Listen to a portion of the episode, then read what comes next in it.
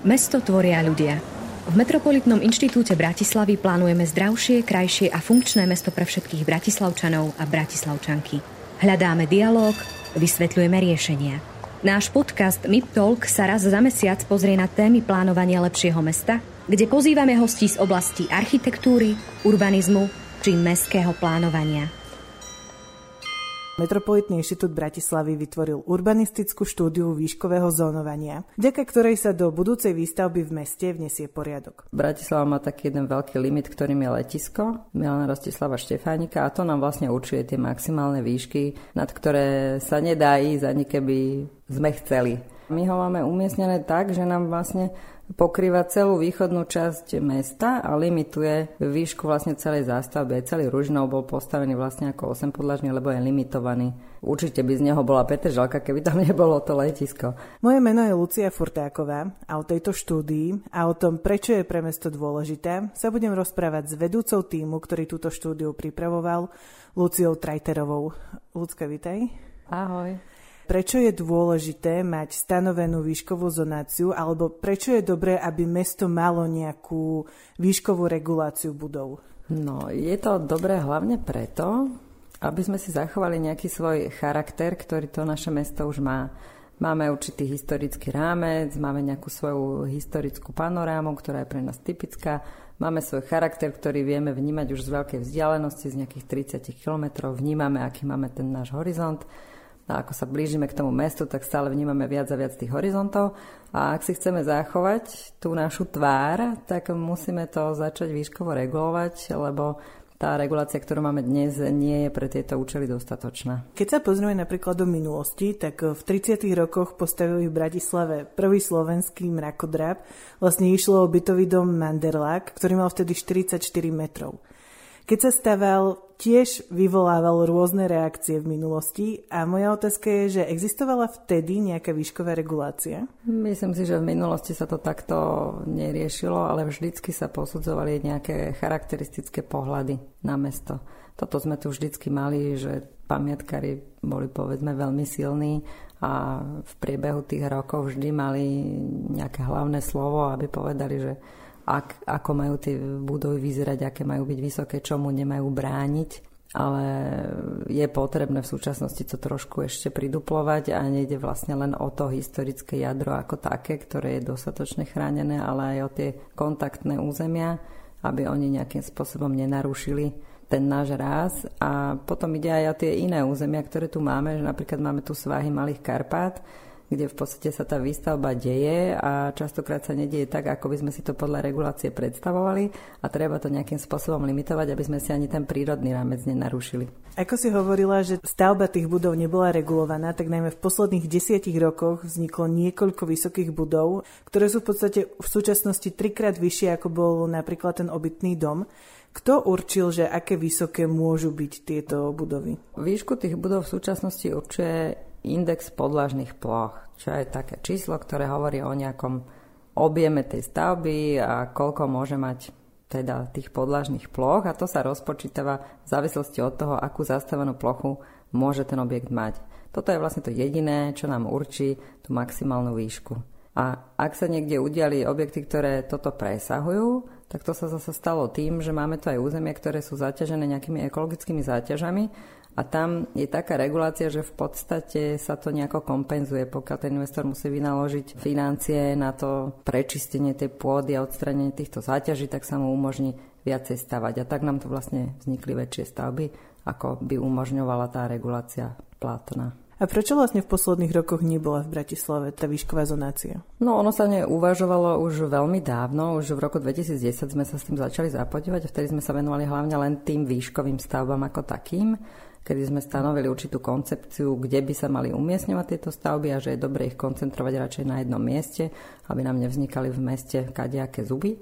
Potom na základe tejto koncepcie sa spravilo zadanie pre túto štúdiu výškového zónovania, kde sme sa tomu mali venovať už len nie len tým výškovým stavbám, ale už aj všetkým stavbám na území mesta a stanoviť určité hladiny, aby sa to mesto formovalo homogénne. A mohla by si aj vymenovať konkrétne príklady z mesta, že okolo ktorých chodíme a možno si ani neuvedomujeme, že je to práve ten pozostatok tej chýbajúcej výškovej zonácie? Ťažko povedať, že pozostatok chýbajúcej výškovej zonácie. Ono v podstate tie indexy, ktoré dneska máme, oni zabezpečujú to, že akú tú výšku tie objekty majú mať. Ide len o to, že nakoľko sa to rešpektuje a nakoľko sa kde pri nejakých stanoviskách prižmúria oči. A to už my zasa ako nevieme ovplyvniť, pokiaľ niekto vytvorí územný plán, očakáva, že tie regulatívy sa budú dodržiavať.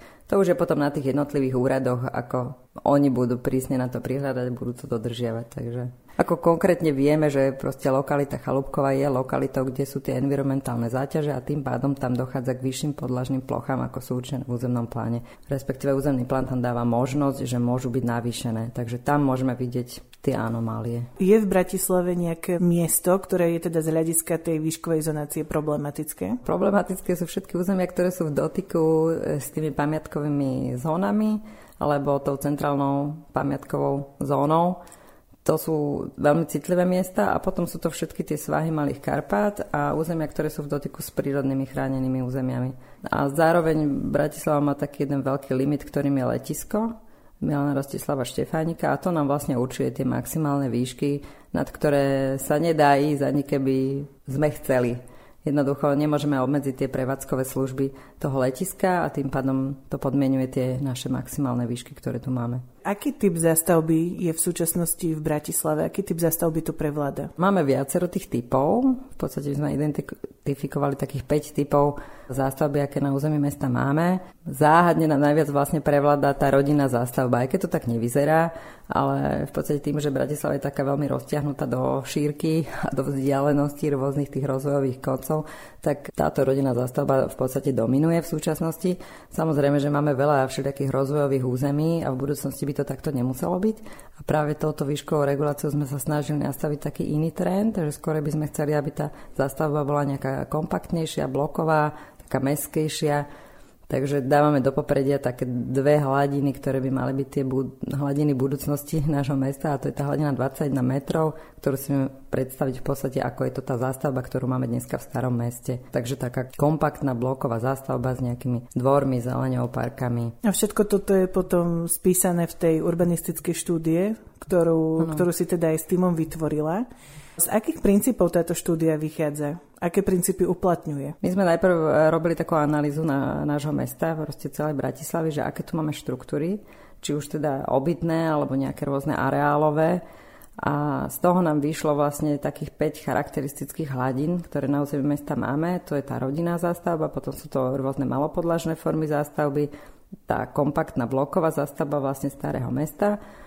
A potom tu máme nejaké také novodobejšie štruktúry, čo sú v podstate, dneska sú to sídliskové štruktúry, ale mohli by to byť tiež aj nejaké novodobé blokové štruktúry, ktoré by mali výšku vlastne do 30 metrov. A potom tu máme štruktúru takú ojedinelú, čo je štruktúra vlastne súčasnej Petržalky, ktorá má 46 metrov. To je vlastne štruktúra, ktorú už nechceme na území mesta ďalej podporovať.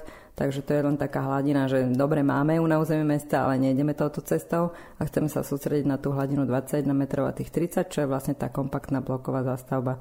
To je taká snaha, že to mesto nerozťahovať ďalej do šírky, ale v podstate ho radšej skompaktniť, troška zhustiť a urobiť z neho naozaj mesto, lebo v súčasnosti tým, že je také veľmi rozvoľnené, tak nepôsobí mestsky. V rámci štúdie ste aj stanovili maximálnu výšku budov, to je 160 metrov.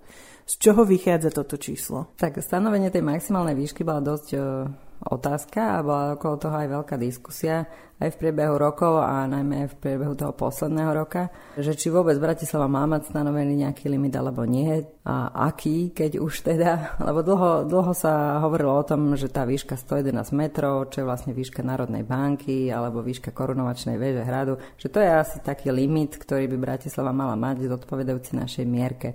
Len kým sme sa dostali k tomu, že táto štúdia je spracovaná, tak ubehli roky a boli popovolované mnohé iné stavby, ktoré túto už zaužívanú výšku prekračujú. Jednoducho treba pracovať aj s tým, čo už na území mesta máme a povedať si, že aký limit tu už dnes teda je. Dneska ten limit v podstate tvorí tá stavba tej Eurovej dvojky, ale aj ona v podstate musela rešpektovať tie limity toho letiska. Takže ona išla na tú maximálnu možnú výšku, ktorá je v Bratislave možná, a tým pádom akákoľvek ďalšia stavba bude mať rovnaký limit. To je neprekročiteľný limit pre Bratislavu a každá ďalšia stavba, ktorá by tu vznikla, my by sme boli radi, aby bola nižšia, ako je tento limit, a aby sa snažila na tom jednom území, ktoré sme určili pre tieto celomestské výškové stavby, ktorým sú zóna Príbinová, Chalúbková, aby nejakým spôsobom dotvorili to, čo tam v tom území už je. Lebo dneska sa tam vytvára taká jedna kompaktná stena, kde sú všetky stavby rovnako vysoké. A toto treba nejako kompozične rozihrať a dať tomu nejaký pekný obraz. Mňa ešte tak zaujíma, že stále opakuješ to, že veľký vplyv má aj letisko Milana Rastislava Štefánika na celú tú výškovú zonáciu. A napríklad, keď sú mrakodrapy v iných veľkých zahraničných mestách a tiež tam majú letiska, aký je rozdiel v tom, že to naše letisko inak ovplyvňuje tú výšku, ako napríklad, keď hovoríme o New Yorku alebo podobných veľkých mestách? No, tam ide skôr o tú vzdialenosť toho letiska od toho mesta alebo od toho centra. My ho máme umiestnené tak, že nám vlastne pokrýva celú východnú časť mesta a limituje výšku vlastne celej zástavby. Celý Ružinov bol postavený vlastne ako 8-podlažný, lebo je limitovaný. Určite by z neho bola Petržalka, keby tam nebolo to letisko. Takže to je taký veľký limit, ktorý je vlastne veľmi blízko k mestu, je v podstate prakticky v tom vnútornom meste a zasahuje svojimi tými ochrannými všelijakými pásmami prakticky do centra úplne. V posledných rokoch vzrastol aj tzv. Bratislavský downtown s množstvom mrakodrapov.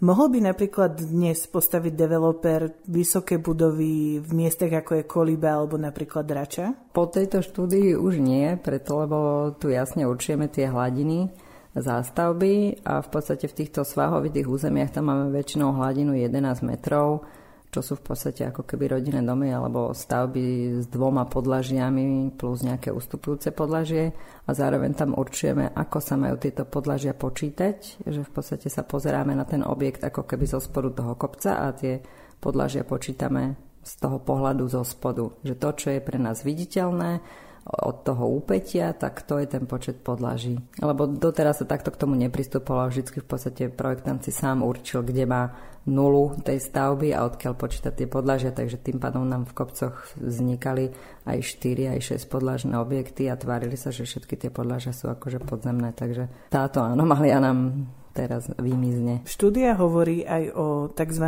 Lokálnych a celomestských dominantách.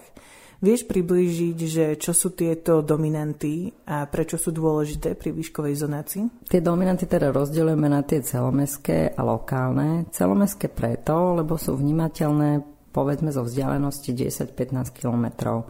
Preto ich vnímame teda, že vstupujú radikálne do toho obrazu mesta pre každého, kto do mesta prichádza.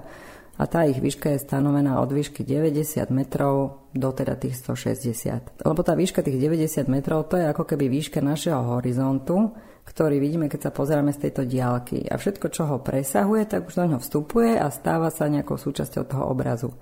A tie lokálne dominanty, tie sú vlastne v tom rozmedzi výšky od nejakých 45 do tých 90 a oni v podstate do tohoto diaľkového nejakého pohľadu nevstupujú. Tým, že tá výška sa nachádza z toho diaľkového pohľadu pod tým horizontom, tak my si tú stavbu všimneme, až keď sa nachádzame v danej zóne, ako nejaký orientačný bod na nejakom nástupnom priestore, ale z tej veľkej diaľky ho neodvnímame. Vieš uvieť nejaký konkrétny príklad, nejakú lokálnu dominantu a celomestskú dominantu? Tak lokálna dominanta, taká stará, typická je napríklad na Riviere. To je ako keby taký vstup na tú Karloveskú radiálu. Máme tam proste nejakú malú lokálnu výškovú stavbu, ktorú z veľkej diaľky vôbec nevieme, že sa tam nachádza, ale keď už nastupujeme na tú radiálu, tak už ju vnímame, že je tu nejaká administratíva, ktorá má svoju výšku. Nemohlo by sa stať v budúcnosti, že by tie nové vysoké stavby nahradili tie súčasné celomestské dominanty? Že by sa zmenil ten pohľad na to, že čo je dominanta celomestské? No ono sa to už v podstate zmenilo touto štúdiou, lebo predtým sme uvažovali o tom, že do tých 111 metrov je to celomestská dominanta a teraz už uvažujeme, že je to od 90 do 160, takže samozrejme, že v priebehu rokov sa možno tento pohľad na to zmení. Ale osobne si myslíme za náš tým teda, že je najlepšie pre Bratislavu, aby si zachovala nejaký svoj charakter, a ten náš úplne najcharakteristickejší obraz tvoria Malé Karpaty. To je taká ako keby pre nás neprekročiteľná línia, ktorú by sme určite nikdy nemali narušiť z tých diaľkových pohľadov, lebo by sme strátili tú svoju klasickú identitu, ktorú máme, povedzme z tej vzdialenosti, ja neviem, 30-50 kilometrov. Každý vidí Karpaty a vysielač Kamzík a to je proste Bratislava. Prichádzam do Bratislavy.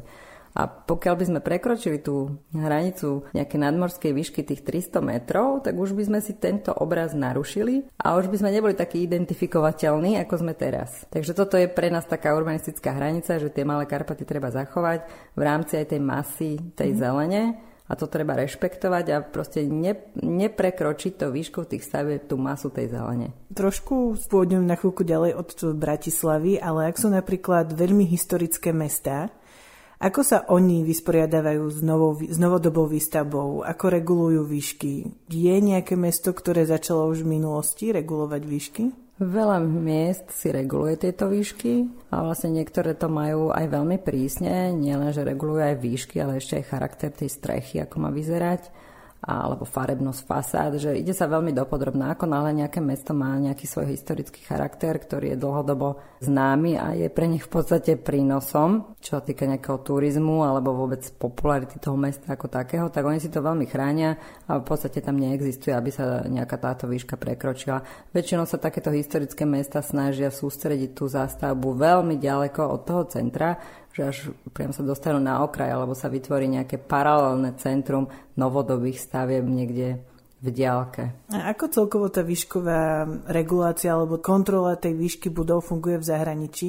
Lebo napríklad, pokiaľ viem, tak v Prahe sa stále zaoberajú touto výškovou reguláciou. Tak ako to funguje možno celkovo v Európe, v európskych mestách? Je to všade náročná téma, alebo niektoré krajiny sa tak ľahšie prispôsobili? No, asi záleží aj od toho povedomia tých obyvateľov, alebo aj celkového nejakého nastavenia, že čo sú pre nich hodnoty, pre tých obyvateľov, alebo aj pre tých politikov, alebo celkovo pre všetkých. A vedia, z čoho teda ťažia.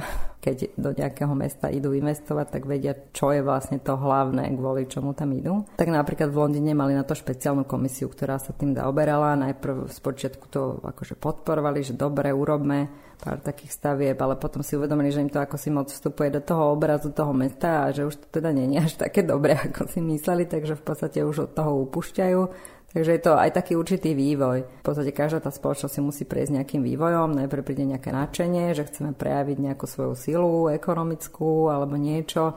Chceme sa zviditeľniť a potom nakoniec prídu tí obyvateľia na to, že vlastne toto nie je to, čím sa potrebujeme zviditeľňovať, že máme aj iné hodnoty, ktoré treba podporiť. Ako si spomínala tie úrady v Británii, tak presne to ma tiež zaujíma, že teraz, keď vznikla tá štúdia výškovej zonácie, tak čo to bude vlastne znamenať pre napríklad naše stavebné úrady? Pre nich je to v podstate odporúčací dokument zatiaľ, kým sa nedostane a nepremietne sa do územného plánu v podobe nejakých zmien a doplnkov. Je to urbanistická štúdia, ktorá sa dá využiť pri zadávaní, keď sa spracovajú územné plány zón. Tam sa dá z toho pekne vychádzať, dať do toho zadania nejaké pevné body, čo sa treba držať. Ale nie je to dokument, ktorý by mohli právne používať ako nejaký reálny právny nástroj na to, aby niekoho prinútili dodržať určitú výšku. Je to v podstate odporúčací nástroj. Až keď sa premietne do územného plánu mesta, potom to bude platný regulatív, ktorý sa musí dodržiavať. Ľudské, ja ďakujem za rozhovor a dúfam, že sa túto štúdiu teda podarí čo najskôr zaviesť do praxe, aby aj v budúcnosti bola Bratislava tak okula hodiacim mestom, ako je v súčasnosti, a aby tá nám známa panoráma zostala zachovaná. Ďakujem, ja veľmi pekne.